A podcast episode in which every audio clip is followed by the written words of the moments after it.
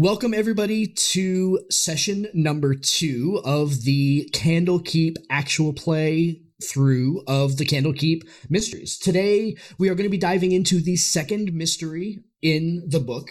This is Mazfroth's Mighty Digressions. Uh, and we have some new cast members in this episode from what we had last time. So you will, we will introduce them uh, through the gameplay as we begin. But like always, we're going to attempt to go ahead and run through the book uh, as close to uh, as close to how it was written uh, as possible. So I know I uh, just like last time, I am super excited for this. I think this is going to be a really great time. Uh, I know uh, the the players have been saying how excited they are. so let us begin. one thing that I am doing differently from this time around than what I did last time is I do actually have a map pack that I am using. and anybody that's familiar with this story, there's a lot more map reliance this time around than there was the first time around. Um, although we did use a map last time, and I think that was very handy. Uh, but just understand uh, for those of us, for those uh, folks listening to the episode, um, that we're going to do our best to go ahead and uh, run through explanations of what everybody is seeing. Um, but I will make sure and put a link to the map pack that we're using in the show notes, uh, so that uh, if need be, you can go ahead and download that so you can get the full grasp of what it is that we're looking at. Let us begin.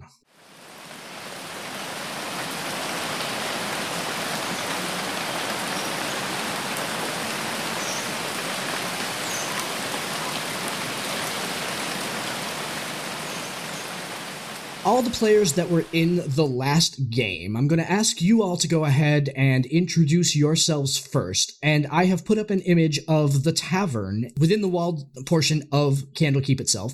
You find yourselves uh, all sitting around uh, a table at the backside of the bar, and it is raining torrentially right now. It is absolutely cats and dogs in in the Candlekeep area right now. In fact, there are people all around that are commenting about how hard it is rating. And in more specific, the Avowed who first introduced you guys into Candlekeep, who uh, who first came to you and um, uh, took your books when you entered Candlekeep and met your carriage when you arrived. He is uh, sitting in the tavern. Uh, he is sitting on one of the bar stools. Uh, at the far end, uh, and he every so often will pull his left hand out of his cloak and it will glow with a, a green uh, kind of tint to it. And he will mumble under his breath uh, about the carriage that day being late. So first off, I'm going to go ahead and uh, and ask our players from last time to introduce their characters. I will go around and uh, ask you to uh, introduce yourselves. Uh, so Simeon, let us start with you today. Hi, I am Simeon Peleus Wintermere. I hail from the Niralan Valley of Cormyr, and I am here in Candlekeep to study investigation, as my new position amongst the City Watch does call for it. Fabulous. Daz, would you introduce yourself, please? I am Illidaz Zanderfeld, a paladin of Torm, more specifically the Order of the Golden Lion from the Vast. I'm here to locate a book on the light of Torm and the teachings of Torm. Fabulous, thank you. Kess, would you introduce yourself, please? Hi, I'm Kess, and Kess has a knife, a jeweled um, paper knife specifically, uh, balanced on her palm, on her right palm. And she's watching that, but watching everyone else out of the corner of her eyes and doing tricks with the knife. I was raised as a monk. I'm here to learn. Fabulous. And Sprocket, please. Hi, my name is Flubble Tenderflux, Sprocketophilus, Crimpernip, Waint Don't, Singe Whiskers, Makel First. Most people just call me Sprocket Singe Whiskers. I'm a gnome, artificer. I love learning. I'm all about knowledge and all of its forms. And I came to Candlekeep, well, honestly, I think the scholar cloister that I was staying with before was trying to get rid of me when they sent me on the quest with this book to Candlekeep. But um, that's okay because Candlekeep is even bigger. And now my goal is to become a, a sage. I want to be a member of Candlekeep. This is like the greatest center of learning in the world. Excellent. Thank you very much.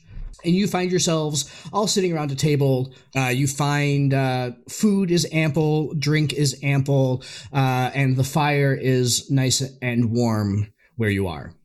So we're going to turn now to our new companions who find themselves on a carriage.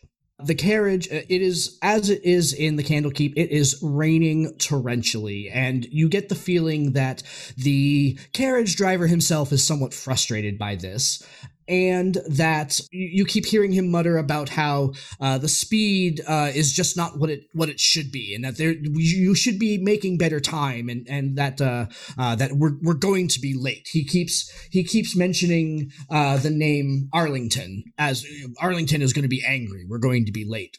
So I'm going to invite you, please, to uh, introduce yourselves. Inon, why don't we start with you? Please give yourself uh, an introduction, uh, including in particular for you, please, your appearance. I am Anon. I hail from the southwest. I am a turtle, over six feet. I am middle aged, 35, 36 years. I'm a mottled brown with green eyes, a smooth shell with some scarring. I've traveled along the roads, by boat, by ship, to see the world in all its glory and wonder. Excellent, fabulous. Thank you very much. And Alarai, would you please introduce yourself? Hello, I'm Alarai. Um, I'm a quiet, I would say little, but I believe that this carriage is rather crammed at the moment, um, as I am a over six foot firbolg. I have sun sun kissed, if you will, but I basically have yourself a farmer's tan, very dark skinned and very vibrant purple hair, with blue eyes. I'm very dusty. I'm very trail ridden, if you will. I I, I, I I'm, I'm I've been on the road for a while. I'm I'm from a ways away, about a week for me. That's a ways. I've never left home until fairly in the last year. Recently, that's recent, right? Um, but yeah, hi, I'm me. Fabulous. In the carriage with you is a 25, 28 year old looking half elf uh, who is uh, exceptionally cramped in the carriage with the two large occupants uh, taking up the bulk of the space. Yes, hello. My name is Eamon Crow. Uh, I am a, a wizard of, of some renown. I am I am surprised that you have not met me before. Uh, you have not you have not heard of me before. Uh, but I am coming to Candlekeep to continue my studies uh, in the arts of fire and, and, and movement and fiery movement and movementy fire and all the things that we wish to go ahead and see. And you are you are both very, very large individuals. Uh, if you will excuse me, uh, uh, uh it is. Uh, I hope I am not taking up uh, too much room for you. Oh, I'm I'm sorry. And and you see, Alarites kind of shrink a little bit further. If a firbolg could get smaller, she's trying. The carriage continues on, and it it day turns into night and well into the evening finally you find the carriage pulling up in front of the large gatehouse uh, which is at the front of the compound which encircles the candlekeep library. The carriage driver calls into the into the keep. Those of you in the tavern see the avowed that you met before uh, stand up uh, and mutter under his breath, finally, uh, as he stomps out of the tavern. A few moments later, he walks in with the three individuals that you just met uh, the large turtle, the tall firbolg, and the short and somewhat odd half elf and they begin talking uh, around a table, much a conversation much like you remember from when you first arrived. Uh, and he goes around and asks them the name of the book uh, that they are donating to the library. Um, and so, Alarai, since I started with Enon last time, would you please describe for me the book that you are giving to Candlekeep as payment for your entrance? So Alarai pulls out of her side satchel a very dirty very worn paperback style large book. It, I mean, there's literally dirt coming off of it. it looks like a notebook that somebody has kept, but more recently written like with ink across the front. It says Plowing Practices, a treatise on rocky and sandy soils. Um, and she kind of she you know hands it over kind of sheepishly. Arlington dusts the cover off this will make a fine addition. This is we this is not I can guarantee that we do not have any other books in our library quite like this one. And she looks rather relieved, but sits quietly. And uh you, my my turtle friend, uh, uh please, which book are you bringing to us uh, this day to pay for your entrance? I've brought you a book of poems titled Under the Watchful Eye a total book of poems. It is in Aquarin. Hopefully, your scholars can. Oh, I am. I am sure that we will have scholars that can aid in the translation. This is a fine addition. Uh, while we do a great amount of research uh, and study, uh, poetry is one of the one of the arts that mon- many of us care for greatly. Your donation is gladly accepted. Then Arlington turns to the half elf. All right. Uh, and you, Eamon, what do you have this day? And Eamon nervously begins fumbling through his satchel. Uh, and at this point, please, I would like a perception check from everybody in the tavern. Uh, that's an eight. Fabulous. Me too. 23 for Cass. Fabulous. Really, a little bit more observant than us. I was, was gonna say, well, you know, I mean, yeah, yeah, you're you're busy lounging on the sofa there in the corner, Daz. So it's a you know, Alarai has a whopping three. drop. Excellent. Yep, 24 based on a natural 20 for a natural Simeon. twenty. Fabulous. Excellent. Um, and and an on your roll. 16 total. Fabulous. Okay, Daz and Sprocket and Alarai, um, you are clearly distracted by something else. Everybody else in the party, and particularly, uh, so everybody else in the party notices that Eamon is definitely having difficulty getting the book out of his satchel. Simeon, in particular, uh, and perhaps this is your your skills in investigation lately, or perhaps even the experience with books that you had last time Ah, it is Ah. clear that that the reason why Eamon is having so much difficulty with the book in the satchel is because the book is resisting being taken out. The book is is uh, is is moving, is animated in some in some way. And at this point, please, uh, I need you all to roll initiative. What you all see as our rounds begin is Eamon pulls uh, a book out of his satchel, and it is clear that the book is not only animated uh, but alive and lashes out at Eamon, taking a large chunk out of his left shoulder, and Eamon crumples over the table, clearly in distress. The avowed sitting at the head of the table, so he fires a uh, a- like a flame bolt at the book, um, but the book dodges, and the flame bolt uh, hits the wall right by the fireplace uh, behind Daz and Cass. Uh, Cass, the initiative is yours. You tell me where you want to move, and I will move you, um, and then uh, you can roll your attack. So Cass is going to launch herself through the air, a standing jump as far as she can get toward the book. Meanwhile, pulling out her three section staff, which she is spinning, and she's going to try to hook it around the book and immobilize the book. So this is like wrapping the three section staff around the Yep. book if possible. Basically, a grapple check, sure. Yep. Yeah. So that would be a 10 to hit. You will miss. All right. Can can she follow up with a kick? You can. All right. So she's going to do a crescent kick and again try to immobilize the book on the table, bringing her leg, leg, leg up and over. And that would be a 22 to hit. That will hit. Roll your damage. Okay. That would be uh, eight. Next in order here would be Simeon. I am going to move uh, directly to the square to the square uh, south of uh, uh, of Kess, and I am going to attack with my scimitars.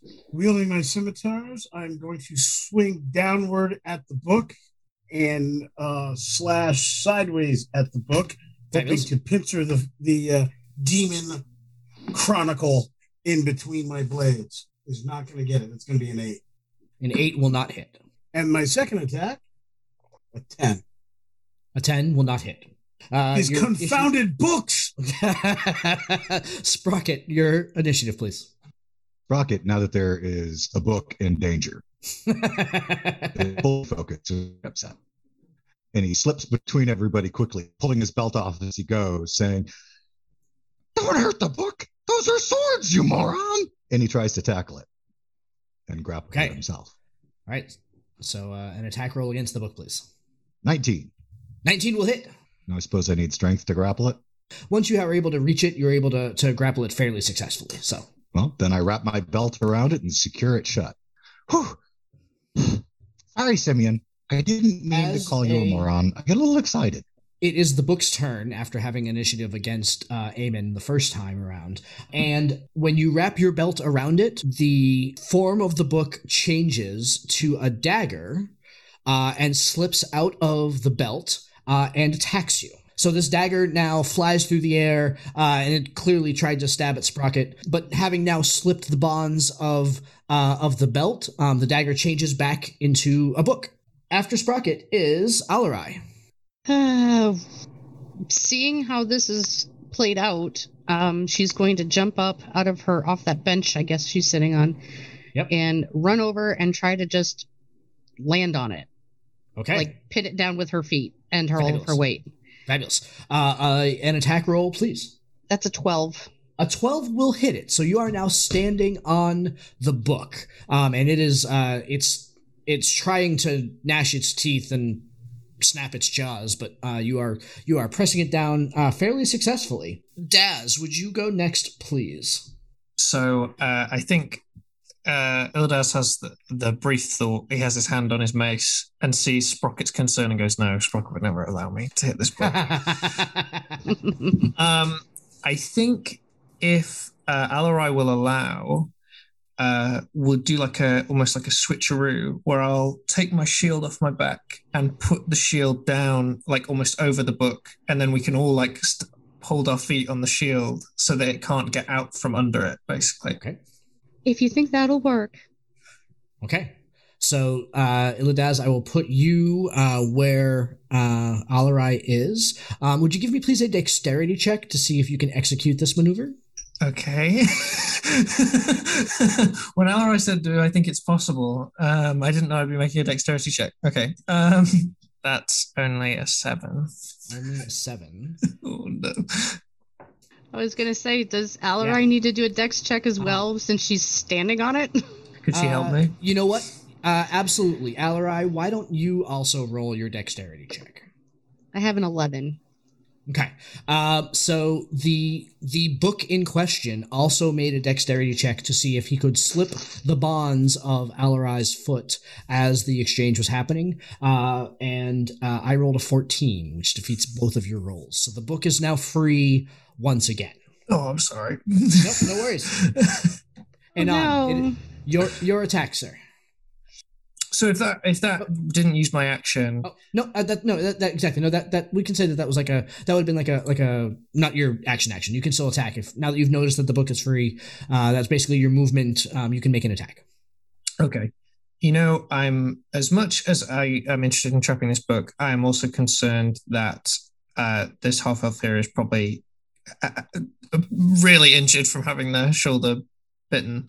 Mhm. So I He's will quite injured. Yes. I will cast uh, cure wounds on them. Okay. And how much will he get back? Uh, that is twelve. Wow. Okay. Yeah. Um. His uh the gaping wound in his shoulder that surely would have been fatal heals over. Um. He still looks a little worse for wear. Like I mean, he lost a lot of blood, so uh, he he's uh, but he definitely the, the wound is healed and he, he seems to be regaining uh, some of his color. Okay, um, Anon, uh, it is your turn. Am I able to see the book?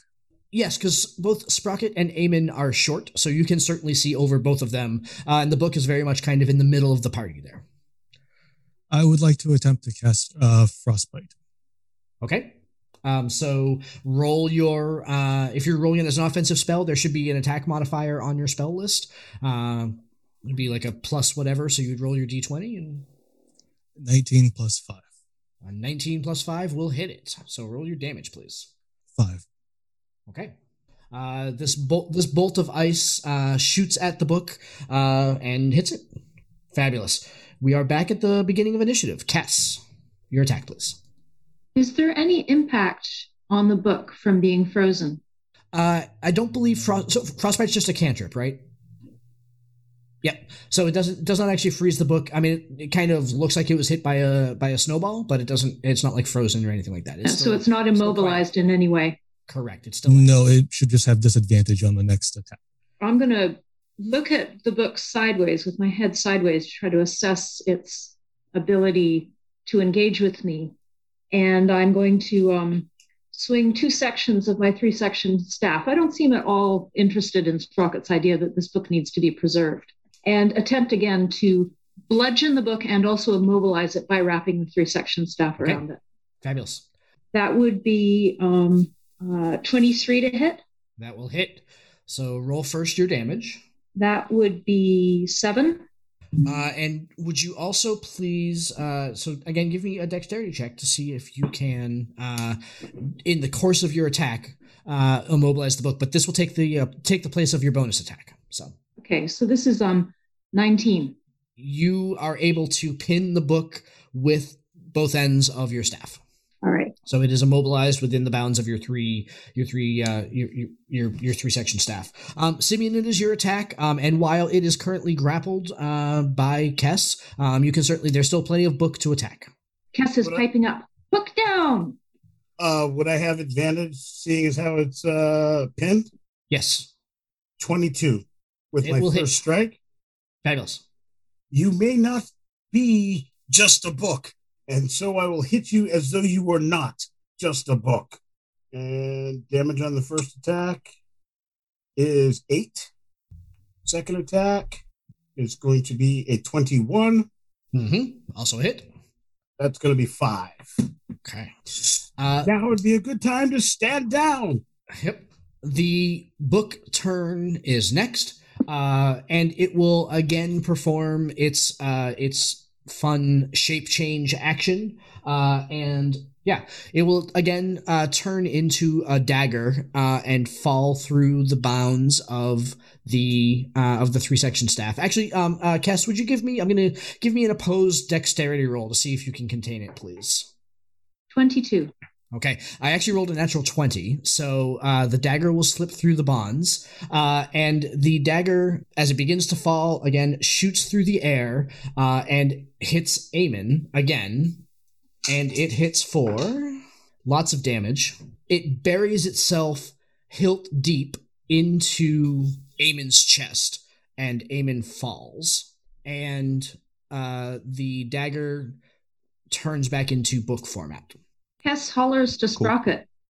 It's not just a book. Uh, Sprocket, it is your turn. Hmm, Just because it's magic doesn't mean it's still not a book. He got it in his bag somehow. And Sprocket cast mend on it because he's sure he, it's looking tattered by now. Okay, cast mend on cast mend on the book. So which one are you doing? Are you doing the the foam or are you doing just the normal spell? The foam is how I cast the spell, Got it. Okay. but it's it's basically just the it's not two things, right? Yeah, yeah. Okay. yeah, it's just the effect of how I Cool. cast it. All right. Um. So Sprocket uh sprays foam all over uh all over the book. Um. And the book like shakes it off. Like, what are you spraying on me? You you strange little person. Um. And uh, as far as you can tell, no change really in the damage to the book. Okay, You also don't normally see books that bruise and bleed, so that's a little strange too. okay, maybe it's not a book. You can kill it. uh, Alarai, it is your attack, please. Um, I think I'm going to start off by just grabbing Amen Yep. and pulling him out of the way because Yep. it seems to have a thing for him.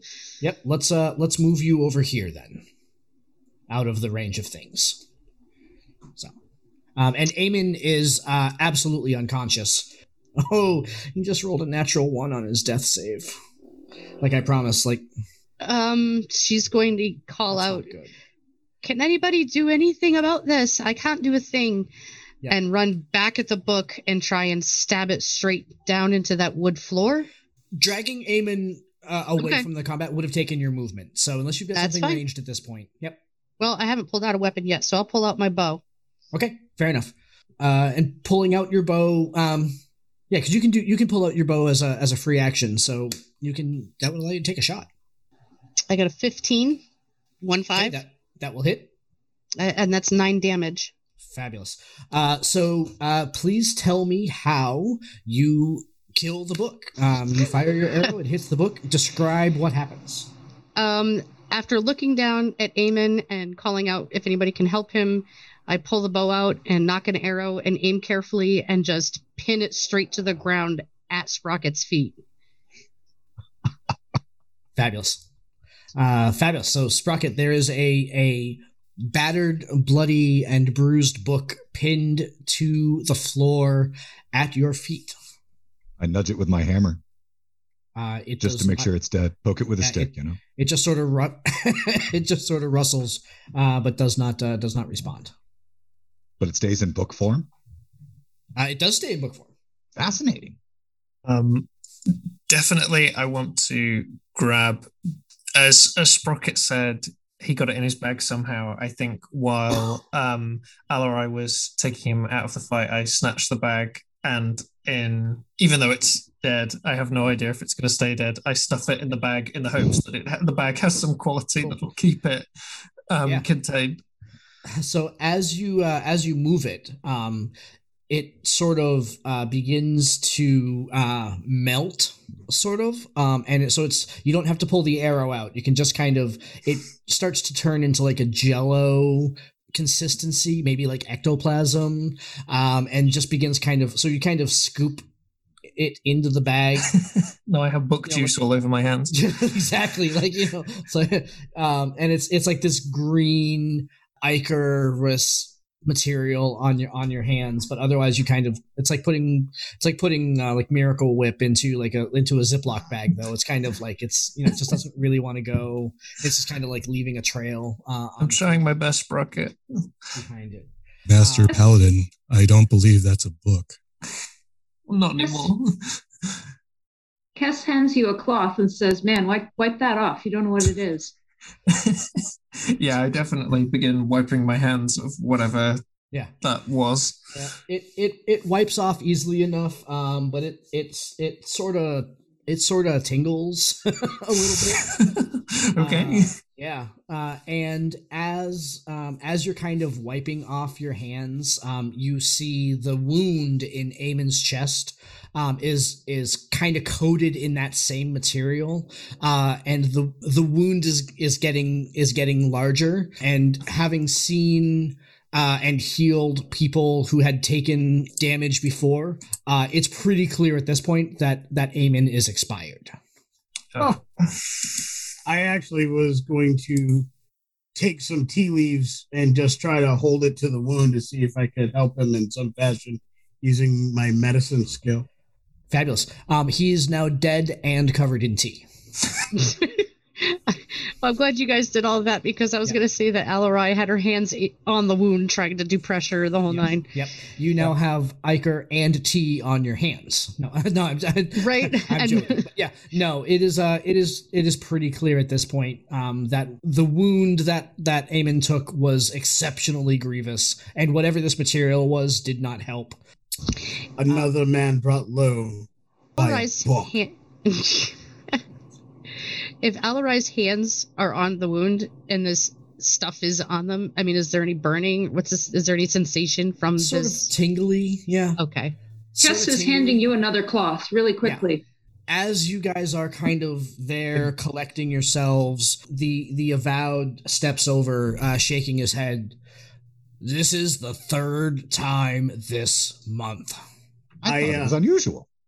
Eh, very unusual. We do not have books attacking newly arrived uh, uh, members often.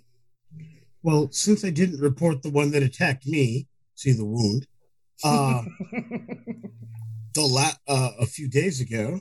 Uh, it's important to note that that would make it four times in the last few months. That said, Did the book that attacked you turn into a big pile of green goo when you killed it? No, but there was a whole flock of them. There were not that many. I think they're they, they kind of were- I think with books it would be like crows, and you would call it a murder, a murder of books. Yes. At least they tried to murder us. Yeah. I dig it. Well, you know, we a need to series. we we a need series of books attacked us. look. We we need to get to Oh, the God, bottom. that was sad. And. It it's it's it's fairly clear that look. Some of you have already worked together, uh, but it's even clear that you know you guys function fairly well as a party. Uh, could we we have a budget for such things to uh, hire people? Uh, could we make a deal uh, and and everyone here is super busy uh, and really important. Okay, so could we hire you all to help us investigate this? A budget, you say? Yes. Alarai's ears literally perk up. I would absolutely be interested in assisting. Not so much because of the budget, but because if the issue is books attacking innocent people, Simeon Peleus Wintermere is on the case. They definitely uh, turn to Cass and I kind of say, like, I don't like that they're insinuating that we're available and unimportant because just because they're busy and important. Cass gives you a half smile of agreement. Look, if that's your infer- if that's your inference, like, But you're I- offering us money, so well, so Candlekeep also has a long-standing policy of not offering money. However, we do have many magical items in our storehouses that we would be happy to give you in exchange if you can solve this. I'm oh. down, says Kess. I said I was in, and now I can confirm that I'm in. If it will help stop attacks like this one, then I'm definitely in. Fabulous. I'd like to Rocket. help as well. Um, How then can we can we be of assistance to aid you in your investigation? What resources can we provide you? Sprocket, who is over by the fallen half elf, scraping bits of the residue into a vial, looks up after mumbling, "Huh, Well, it's a shame, friend, but if you had to go, being killed by a book's not so bad. And then he turns back to the avowed and says, I don't need money or magic items. The price of my service is simple. The same as I asked of Matrius. I need you to first promise not to die while we're gone, and then I need sponsorship to join Candlekeep. I would love to become a member of the Sages and be part of this great university. Um, and I'll earn my way. I'm just asking for sponsorship. I spoke to you about this when I came in, so if you can agree to that, I'll help you out with anything you need. Uh, I would imagine that look, free and nothing in exchange is certainly within our budget. Uh, I think that these things could be arranged. I may need to study more before we can make you a full member, but we can at least uh, at least put your name on the list of folks that are that are being uh, strongly considered. Uh, that's the best I can promise right now. Well, I'm afraid, unfortunately, because my mother did not raise a fool. I mean, I may be small, but that doesn't mean everything goes over my head. You're asking me to risk my life. I need a little bit more than a maybe. All right, how about we put your name at the top of the list of the maybes? How, if if I may, sir, allow me to uh, negotiate for you. How about you put him at the top of the list of maybes for beginning the quest, and upon successful completion, you put him in the middle of the list of the yeses. All right. Top of the list of maybes to start, bottom of the list of yeses if he makes it back.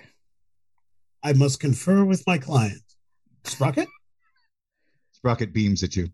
we're good, but you'll have to throw in a good purchase of some teas from my auntie's uh, uh, wares uh, each season.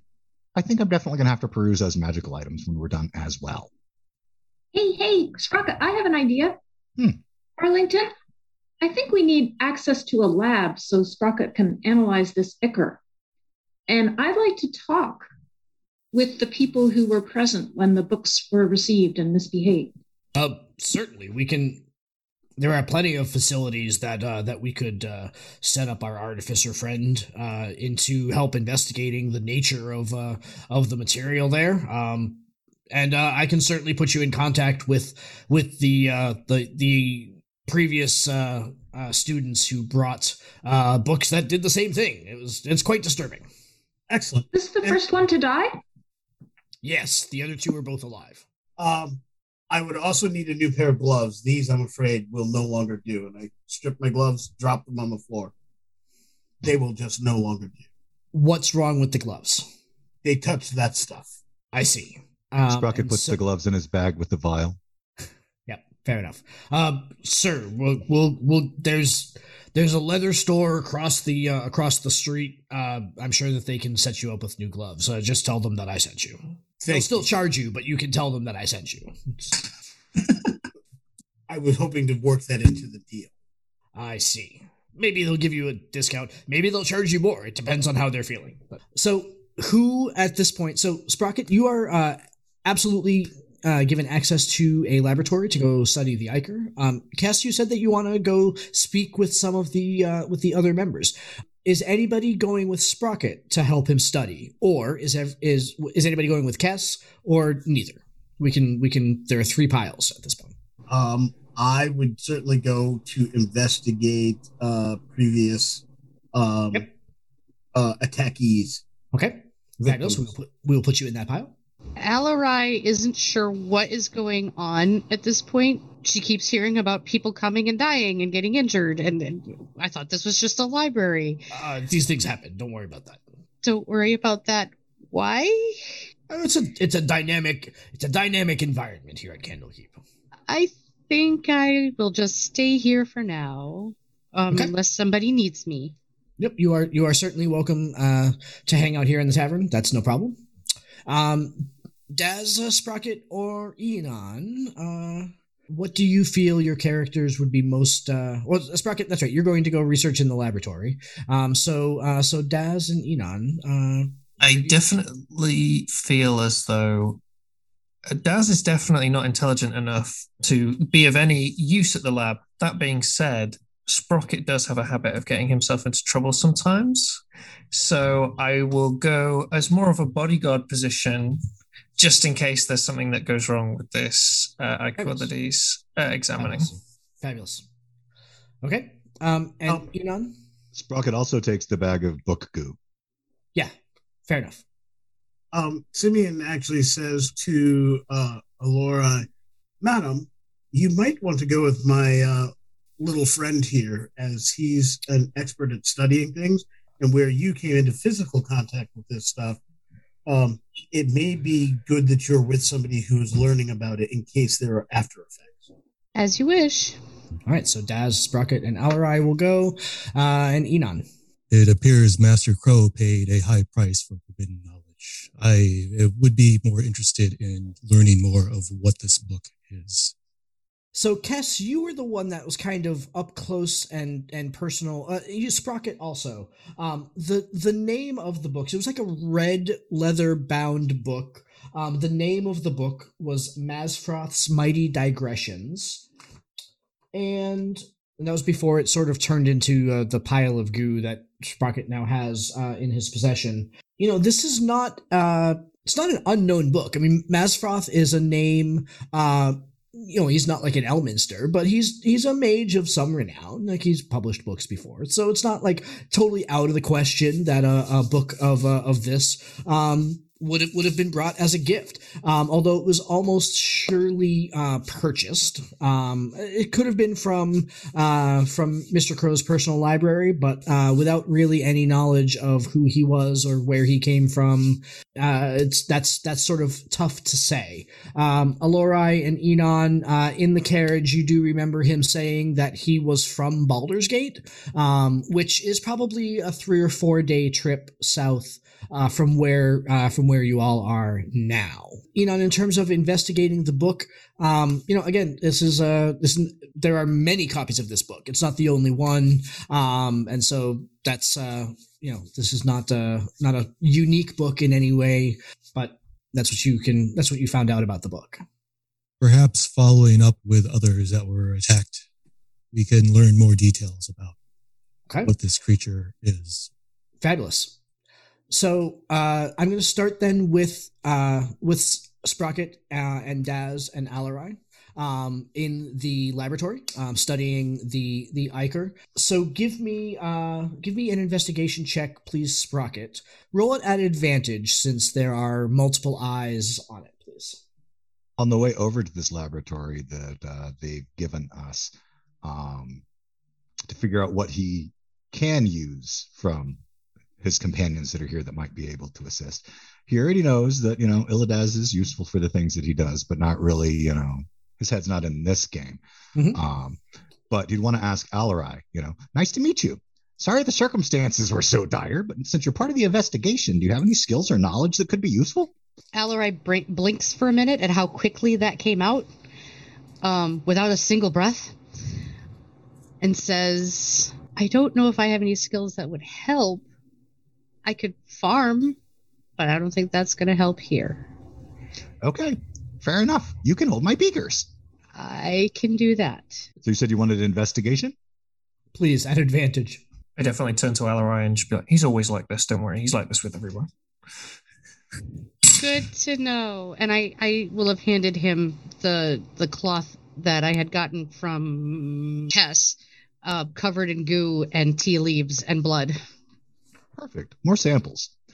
So Sprocket lays out his alchemical, alchemical gear and starts working on the various samples that he has. Um, and I got a dirty 20 for my investigation roll. Fabulous. Okay. Um, it is clear that the material that makes up the remains of uh, this book creature um, is uh, it's not necessarily of this plane. Um, it is some sort of aberrant material. You know, it's not a study. Having studied creatures of the planes and things before, um, or having at least being aware of them, um, it's almost uh, it's almost like if you remember from when uh, you were uh, downstairs in the mansion last time around, the little frog-like creature um, that eventually turned into a centipede, and when it got killed, it kind of exploded into that green, uh, kind of gooey material. Um, Mhm. It's closest. It's closest to that. Between the two frames of reference, uh, can I follow up with an arcana check to see if I can come up with anything else in the course of what I've learned or studied that might give me an indication of what plane of existence we're originating from if it's extraplanar or an idea, any other information about it? Yeah, absolutely. 14. Uh, the closest thing that you can connect this to would be something just totally alien. Think of like uh like a mind flayer or something like that. That's probably like the closest sort of that you can get um based on on analyzing the uh, the material. Okay. Hmm. Fascinating. But it's distinctly alien. Like it is definitely not uh you know, it's definitely not of of normal space. Okay. That's good. That investigation is going to take some time. So we're going to continue we're going to switch over to the other side now. So No, absolutely. Just a little bit of uh of after. As he finishes up with that, Sprocket will begin testing the residue and goo for other properties or uses. You know, whether or not it'll explode, Yeah. flammability, the stuff that'll send his whiskers. Yep. Um give me another um arcana check. 24. Fabulous. Uh, you find that you think that you could make some sort of potion or concoction salve maybe from the leftover material um, to make you could make a vial of uh, of a material that would cure poisoning Fantastic. With that discovery, the rest of the time you're working with other folks, he will be scribbling furiously in his notebook and carefully extracting every ounce of the goo that he can get out of Yep. the bag, the gloves, the cloth, and into safe glass beakers. You you are able to make one dose Thanks, man. Okay. Um, Simeon, Kess, and Eamon. Uh, uh, so as you are sitting around the tavern, um, the uh, avowed that you are speaking to um, says that there are two uh, there are two people here at Candlekeep. They are still here at Candlekeep. um, that you could speak to that had this happen uh, previously. Um, the two names there is uh, there's a human uh, acolyte by the name of Yalarian High Scroll, um, who you could speak to, uh, or uh, there is a uh, a tiefling knight from Cormyr, uh, Simeon. Uh, in fact, you know uh, that she is a purple dragon knight by the name of Valor. Uh, I'd be happy to summon uh, either of them to you so that you could uh, so that you can speak with them. Could we speak with the tiefling first, since we have a personal tie? Uh, certainly, absolutely. Uh, tell you what, uh, she is she is currently uh, she's actually out in the courtyard. She spends most of her evenings uh, kind of pacing and and thinking through the uh, the courtyard here. Why don't I go see if I can find uh, Master High Scroll while you go speak with her? And so as you uh, as you step out into uh, the courtyard, uh, indeed you see uh, a intimidating looking uh, tiefling. Uh, she is wearing all the trappings of uh, a Cormyrian knight, even uh, just as she is wandering around. How do you approach her? I approach, bow deeply, and say, Madam Valor, I am Simeon Peleus Wintermere of the Miralan Valley of Cormyr. Stand, st- stand, stand. Oh God, oh, oh, no, stand up, Yes, ma'am. stand up. Oh, I am here with uh, several companions, and we have been bid to investigate the attacks of these strange books. oh, Yeah. yeah, yeah, that.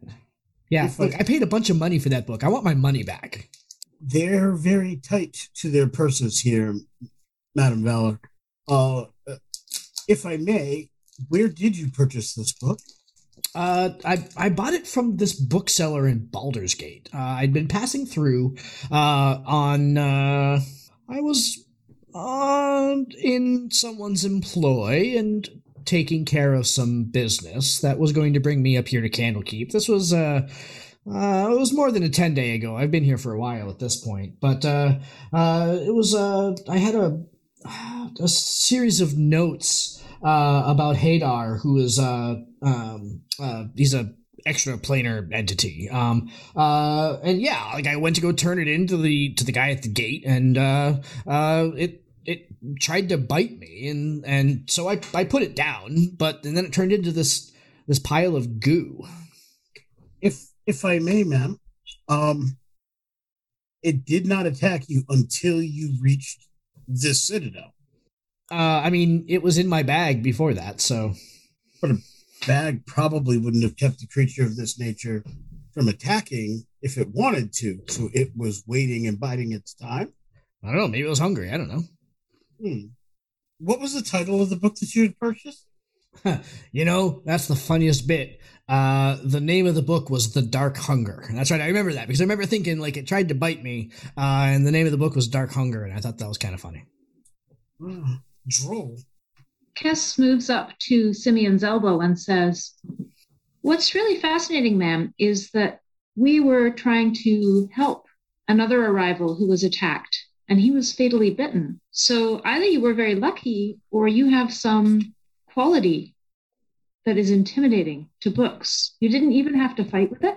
She looks at you very strangely and then looks at Simeon. A knight of Cormyr is working with the drow? Kess is a friend. She is trained with monks, and she has been by my side. We have fought with each other, al- alongside each other, uh, in the past, towards a good end. You can t- take my word that she is trustworthy. All right. Yeah. I mean, it's it was a book. I mean, like, I mean, I don't know. I've I've never fought a book and lost before, so it was my first time though. It does happen. You don't have to be pejorative. I mean, I haven't heard any stories of anybody losing to. I mean, it's a book. How are you going to lose a fight to a book? Like, what are you going to? Simeon rubs his wound, which is well healed at this point, but he rubs his wound. It does happen. Again, let's get to the point at hand. Uh, you said you were working a mission for someone, but you neglected to name the person you were working with or the group you were with. Yes, that's correct. I work by myself, and uh, the people who pay me pay me a significant amount of money, not to say who I work for. That's something important. Madam Valor, uh, and please forgive me, I am with the City Watch, and I was sent here to Candlekeep to learn investigative skills and protocols. This may be a crucial factor. We know of at least one other of these books that also came from Baldur's Gate.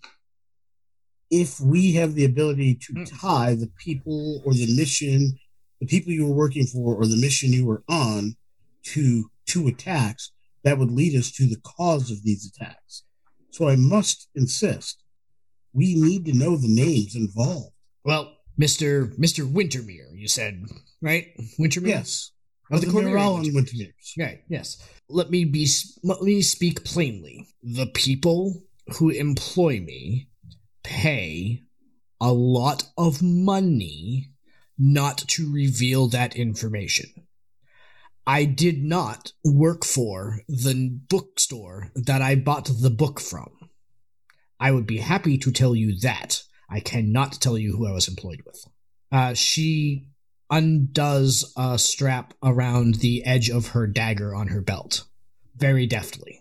She does not draw it, but she releases the strap, holding it in its scabbard. Yes, I- side eyes Simeon. Simeon straightens himself, and while he was conducting himself with a great deal of reverence for a purple dragon, he is now standing quite a bit taller and straighter. His hands are nowhere near his weapons. It is clear that you have a limited amount of information you are willing to part. Correct. I do hope that this limitation does not impede our investigation. Know this you are within Candlekeep. We have been sent here by the avowed get to the bottom of this. If you choose not to give me that answer, then that is what it is. I'll not draw a weapon on a, on a purple dragon to initiate an altercation. However, I will not stand idly by and be threatened. Please understand my respect for your position, my respect for our nations, but I have been asked to help solve a murder. And I do believe any honorable knight would do everything in their power to trust an honorable servant of Azoun to keep private matters in confidence that do not pertain. So wait, which one of us is the honorable knight? You or me? Because it's, it's not. that was a great speech, but that's. Cass does, You are supposed to be the honorable knight. Oh, that's beautiful. Cass does not need any insight or perception checks to know that this uh, this Valor character is bogus and is coiled like a spring, ready for what might happen and to defend Simeon. Look, the best I can give you, I can give you like I can give you where I bought the book and go talk to them. Like I I don't know. Like that's the best I can give you. Like if I, I give you that, will you just like leave me alone? I will take that and I will Yeah, let was- the avowed know that you're withholding on the investigation. The name of the place where you purchased the book? Uh, so it was it was this place in the wide, uh, which I mean, the place just like reeked of like greed. It was uh, it was uh, it was like uh, Diamond Sands or Amber Dune or Amber Amber Dune. I think it was Amber Dune. I think is what it was. Do you recognize the names of any of those who were involved in the purchase, the shopkeep, uh, perhaps the owner of the location? Uh, I mean, I I didn't really talk to them. I gave them my 250 gold pieces and got a book because I was going to Candlekeep. So that's it was not a long transaction. Lady Knight, Whoa, you're a big feller. a pleasure to meet you. Did you mention perchance you were traveling to Candlekeep? To the bookseller? Uh, no, that's a really good question, though. I didn't. Uh, but I did specifically ask for like an expensive book. Like I wanted to make sure it came and come prepared. So uh, I did specifically buy an expensive book, and they had seven or eight that were all like uh 200 250 gold pieces and that's the pile that i picked from. What So- were some of the titles of the other books? simeon get advantage. I get uh, inspiration please. A fabulous question. One of them was uh was a, uh, a guide to uh ging watsums. I, I don't know what ging watsums are. Like that's uh, uh it, there's a strange word that's why it stuck out stuck out to me i don't remember what that was I remember uh, the wanderings of a humble Aasimar because, like, you know, humble Aasimar, that's kind of a, a, a, a contradiction in terms, right? You know, uh, and then uh, let's see, there was my book, The Dark Hunger, that was kind of funny. Um, uh, and then uh, there was something about uh, uh, what was the other one? The other one, Did it have digression in the title? No, I don't. You know, there was one there. It was something, yeah, it was like Mighty Digressions or something like that. Yeah, something like that. Um, Kess, take inspiration. And was that all? Uh, I mean, there were seven or eight books there. I, I don't remember all of them. I just literally grabbed the one at the top of the stack. That first book, what was the title again? You said The Guide to. Uh, Ging, Ging, Whatsums, Ging, whatchamacallits, Ging something. My lady? What what is your mission here? well I know uh, Sergeant Wintermere there is going to be a little uh, put out by my answer here, but uh, I am I am hunting quarry and doing research. you're bounty hunting? You make it sound you make it sound so dirty. Are you doing it at the behest of the crown? If I say yes, will you leave me alone? It, Will that you be telling largely me- depends on if whether or not I believe you. Yes. And she's trying to be Insight. very persuasive. Insight, please. Yeah. I definitely do not. Uh, I do What? not believe her, so I'm checking.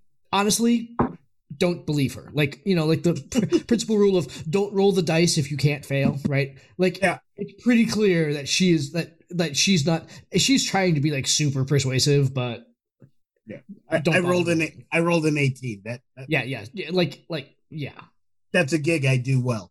Um, in fact so specific like you rolled so well in fact that you like now that you're standing in front of her and kind of looking at her like from a distance purple knight all the way now that you're looking at it it's like you know what wait her her clasps are a little bit off uh or her you know it, things are slightly out of order that a properly uh uh um, affected or a, a, like a properly tuned suit of armor uh, would not be. Um, and you know, it's like it is clear that her her trappings are not well regulated. Like she is not uh, currently under the watchful eye of of someone who would be expertly caring to her armor as a knight of the purple uh, dragon order would be fed and so it's like it's pretty clear that while she is definitely wearing the trappings of a purple knight she probably has not been affiliated with them for some time it's not a question. Uh, if I've heard of her, that means at some point she was. That doesn't mean she is. Yep.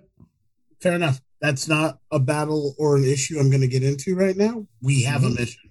Um, but I All will make note of that in my head. And uh, okay I thank you for your time, Valor. thank you you're welcome Okay. Farewell in your travels. if you can get my money back that'd be great Yeah, I'm not going to do that.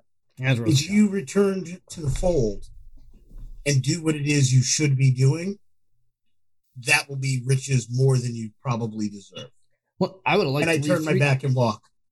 all right fair enough And Kess is right with you.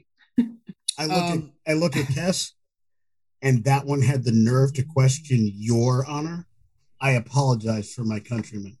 So when you walk back into the tavern, um, the avowed is there with uh, again a a uh, mid twenties human um, in the trappings of uh, a a an acolyte. So kind of think like clerical robes, that sort of thing. Uh, and the story that he tells is very very similar, except that his perspective is different. Right? He was very excited to be coming to Candlekeep to be studying. Uh, he is from Baldur's Gate. Uh, he found the most expensive books he, that he could, spent his life earnings on a book. Uh, the name of the book was Fallen Tethamar. He said it was 250 gold pieces, all the gold he had. He spent it on this book, um, and he remembers that the the name of the bookstore was Amber Dune Books. Uh, and when you know he bought the book, came to Candlekeep, handed it over, um, and it wasn't until he had been there for several days that one of the avowed came to him um, and asked started asking him about where where he got the book because the book had attacked uh, somebody who was putting it away um, and, unfor- and unfortunately killed uh, one of the one of the clerics uh, here in the Candlekeep. Hmm. When you went to per- when you went to purchase these books, sir, did they give you a list of books or a group of books to choose from? I just asked for their most expensive books. They pointed me to a there was a stack of five or six of them, uh, and I uh, I just I grabbed the one on top. Did you by chance get to look at any of the other books by title? There was uh, there was one about an Aasimar. There was uh, there was a book that I almost bought that was about uh, these these strange creatures about Lamia. I could tell you all about them. The Lamia are fabulous, are, are fascinating creatures. And there was there there were several of them. I don't remember. I don't remember the rest of them though. Do you remember the name of? Do you remember the name of the shopkeep? Uh, the person that I spoke with, Simeon, he gets a little twinkle in his eye as he says, "Oh yes, I remember Marliza quite well." She was positively adorable. I wished that I could have stayed longer and, and taken her out to dinner, but alas, my my uh, my journeys uh, had me going other places. Can you describe her for us?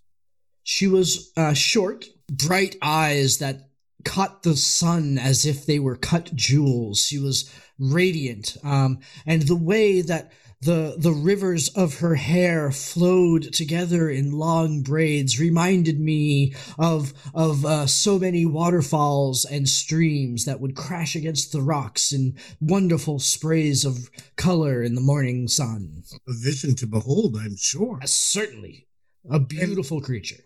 And and with such beauty, I can only assume her fragrance was of um what was it? What was it? Uh, what was can you remember that fragrance? Ah, oh, I can I can recount it now if I if I think. Hmm. She was wearing this perfume that was strange. It was uh uh it was peonies and straw. It was a very strange combination. It was, it was, but beautiful, beautiful on her. It certainly it it it gave her uh uh an an, an earthy quality that was quite desirable, like a fine truffle. Is there anything else that you wish to uh, to discuss with Master High Scroll? Can you tell me a little bit about your mission here? What are you here to learn? Well, I'm originally from Waterdeep, and uh, I am a follower of Oghma, God of Knowledge, uh, and to continue my studies, uh, my master's sent me here for a 10 day uh, so that I may learn and read through as much of the rare and hard to find knowledge that is kept within Candlekeep. I'm so excited to learn. Master High Scroll, and I first want to thank you very much for taking the time out of your studies. A 10 day is not nearly enough to take in all of this knowledge. Oh, the fact that you spent moments with us to help us solve this issue is an, is wonderful, and I greatly appreciate that. Um, first, allow me, and I provide him with a uh, box of tea. Um, a gift. Yes. What? How fabulous! It may not be the smell that you uh, remember, but when steeped with with uh, proper water, this should bring some of those earthy notes that you uh, so desire. It's um, remarkably close and I want you to uh, enjoy these moments. And thank you for your time. One last question, though. Um, when you traveled, yes, what did you contain the book in? Like, was it in a bag? Was it in a box? Did it just sit in the carriage next to you? Um, how did you carry it? Uh, I had a, a, a strap around it and was carrying it over my shoulder. I carry. I I travel light. I I, I did not. Uh, I did not travel with a with a significant amount. I uh, Oghma will provide. Oghma gives me the knowledge to find what I need. And when you arrived, did you take off the strap when you donated the book, or did you hand it over strap and all? Nope. I no longer needed the strap, and so I kept it with the book. But there was no sign of movement. You didn't set it down one place for a camp night and wake up to find it in a different place uh, the following morning. Nothing of that nature. It simply was a book for the entirety of your travel. It was a book as far as I could tell you for the entirety of my travels. Thank you again for your time, sir. Uh, Oghma bless your travels and your learning. May she grant you additional time in your studies. The pleasure was all mine, please. If there is anything I can ever do for you, seek me out. We will, sir. We will. And with that, we'll allow him to return to his studies. Okay. As Master High Scroll leaves the tavern, uh, the others return. I have one more question to Sprocket, if I may. Certainly. Uh, going back over the experiments that I've been doing during this time frame and all the stuff that I had learned, Yes. I'm wondering if I have any inclination of whether or not this book was. I know that it's it originated from somewhere alien, another somewhere extra planar, but not one of the standard planes. Whether or not it was a construct, a different entity entity under enchantment, Mhm. or a race of book mimics. Uh, as you are as you're continuing your studies and, and putting everything together, uh, an avowed steps in to the laboratory um, and says that uh, unfortunately that the, the time we have allotted for you to use this laboratory has a, has uh, uh, expired, um, and we're going to need you to uh, to to leave to pick up your belongings and go. Uh, there's another party coming in to use the laboratory, uh, and he asks how your studies went. Um, and this is an avowed of Candlekeep, clearly. Yes, Anybody I recognize in the few days I've been here?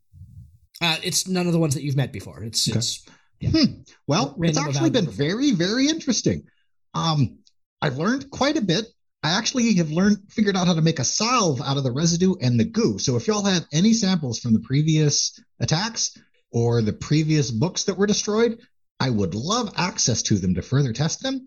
Um, but also, what's most fascinating is it's from an it's from another plane. It's clearly an extra dimensional creature, something aberrant. And I'm trying to determine if it's a naturally occurring race or a construct or some other entity under enchantment. But I'm kind of stymied. You know, if anybody would know that, then it would be uh, who did we give this to? Let's see. We gave this to Yes, that's right. Yes. The the name of the researcher. So the the the last time that this happened, uh, there's a researcher um, named Edulus who who took the who took the samples. And I remember him saying the same thing that he determined it was some sort of uh some sort of aberrant creature, a uh uh he gave it a name and i don't remember what the name it was uh, ginger or ginga or just something very strange like that it began with a g i know that uh, uh, ginger uh, this is not my area of expertise i i don't know but this uh but he he agreed with your findings Fascinating. Thank you very much. Um, well, we'll clear out and uh, later. uh okay so do you head back to Yes, absolutely. Then we would head back to the tavern once we were completed. okay you are all back in the tavern Something I wanted to ask the group that had been doing the investigating. Um, uh, the, ones who had been investigating the goo in the laboratory no, no, no. Sorry. Uh, obviously, I was with Sprocket in the lab. oh that's I mean, the ones who've been speaking with the those who've been bringing the books in. okay well you are Um, back in the tavern so feel free Yeah. I don't know if I may have missed this. Did any of you find out what what the content of the books were before they became all gooey? Like was it just like a book? Did it have actual content within? Do we know that? I guess this is directed towards Simeon Yeah. and Kess or and uh, Eamon. From the descriptions we got, um, the books went bitey and dissolved to goo. Um, we didn't get any more information about how they behaved than we were able to derive from watching the book that we saw. Hmm. Based on what I saw, the fact that it turned into a dagger, I would think that it just takes the shape of a book. We asked a lot of questions surrounding the titles and names of the book, and it seems that there is some connection to one single shop that the books likely came from. So we know where they came from. The question now is who owns that shop, who sent it, and, and was it purposeful? Perhaps we have ought any more? There were several books listed. My guess is we should let uh, the avowed know that before a book enters the keep, they should question where the book was purchased. If it came from this single shop, the Amber Dune in Baldur's Gate, they should not allow that book inside the Citadel. Not necessarily the person, but the book should stay outside the Citadel. It is likely a monster of some kind. Perhaps we could pay the Amber Dune a visit if that's I- within our, our budget. I think that's where we might need to go next. Um, I would also add there's a possibility of some kind of mm, beguiling magics there, just based on uh, one of the people we questioned. Either this woman who who uh, sold him the book is the most beautiful visage of of a person of a woman on this planet, or she has a way of turning men's head beyond their control. I think it's the truffles. Yes, she uh, smelt had a sp- specific fragrance that he uh, was quite dismounted, dismounted with, uh, taken with. Uh, it left him quite flustered. I also thought it was really snacks? interesting that the purchasers of the books were just looking for an expensive book. You'd think that the typical scholar coming here would be interested in the book. I think they may either have an idea that people are coming here, or the type of question lended itself to people coming here with a book. So they were taking a shot that the book would uh, end up here. Interestingly enough, nobody has noticed an attack prior to being here. So something about Candlekeep caused the creature to do its thing. That means So- either the books themselves are intelligent or what made them has a trigger. That trigger may, in fact, be when con- contact is made with the av- with the avowed. Perhaps that's the business model of the Amber Dune to offer books with mysterious names and unknown authors to get people into Candlekeep, and perhaps that's why they're a a reason they're so expensive. It seems to me now, if any of you had been raised in a scholarly monastery as I was and had as much book learning as I've had in the course of my life, I'm not certain about uh, our new turtle friend um, in terms of his book learning, but it's fairly public knowledge that Candlekeep requires a book, and it must be a book that the library does not contain in order to be able to enter. So anybody who comes here, even when they're looking for their own information, they have to find a book that's got a good shot. And that's a pretty common practice among scholars who aren't original enough to come up with their own or brave enough to explore ruins like myself and my previous master did.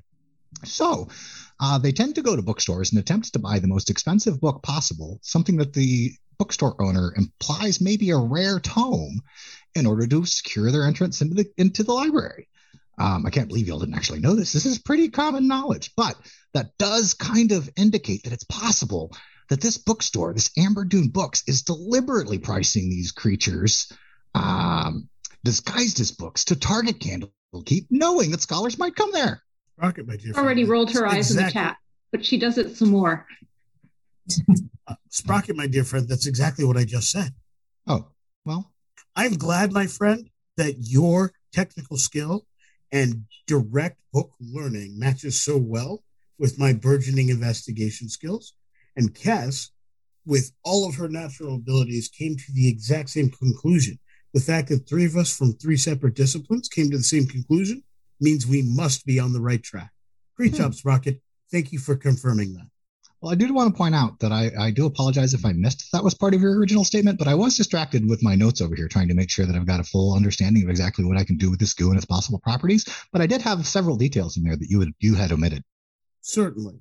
Your investigation brings pieces. My investigation brings pieces. Cass's questions were inspired, bringing up other pieces, and the com- combination leads us all to one conclusion to the Amber Dune. A doorway in the middle of the tavern opens and the avowed steps through and asks you what you have found and where what uh, what your next steps are. Oh, anytime you get a book for the next until we solve this mystery, you should ask whether it comes from the Amber Dune bookshop and whether it costs 250 gold pieces. And if so, stay away from it. Don't open it. Don't even let them take it out. Okay. It you is suspect a connection to the bookstore? we have confirmed a connection with at least two of the attacks to that bookstore, both Okay. the price and the titles in question. It seems very clear that the individuals are not necessarily involved, but that they are coming here with books and they're purchasing them from this location. So it is likely that the source of this problem has some score to settle with Candlekeep, and they're doing it using patsies. We will take that under advisement and happily provide you provisions uh, for the road. Uh, where is the Amber Dune bookstore? It's in Baldur's Gate, but there is one other piece that is important to note. These books are not attacking until they reach Candle's Keep, Candlekeep. Hmm. That means it is either the physical location or the presence of the avowed that sets them off.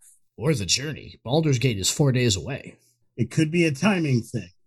Um, I would indicate that the fact that one of the attacks happened after the person handed over the book and not immediately with the avowed. Yes, I will change my conjecture. It must be a timing thing. I was going to say, which one was that?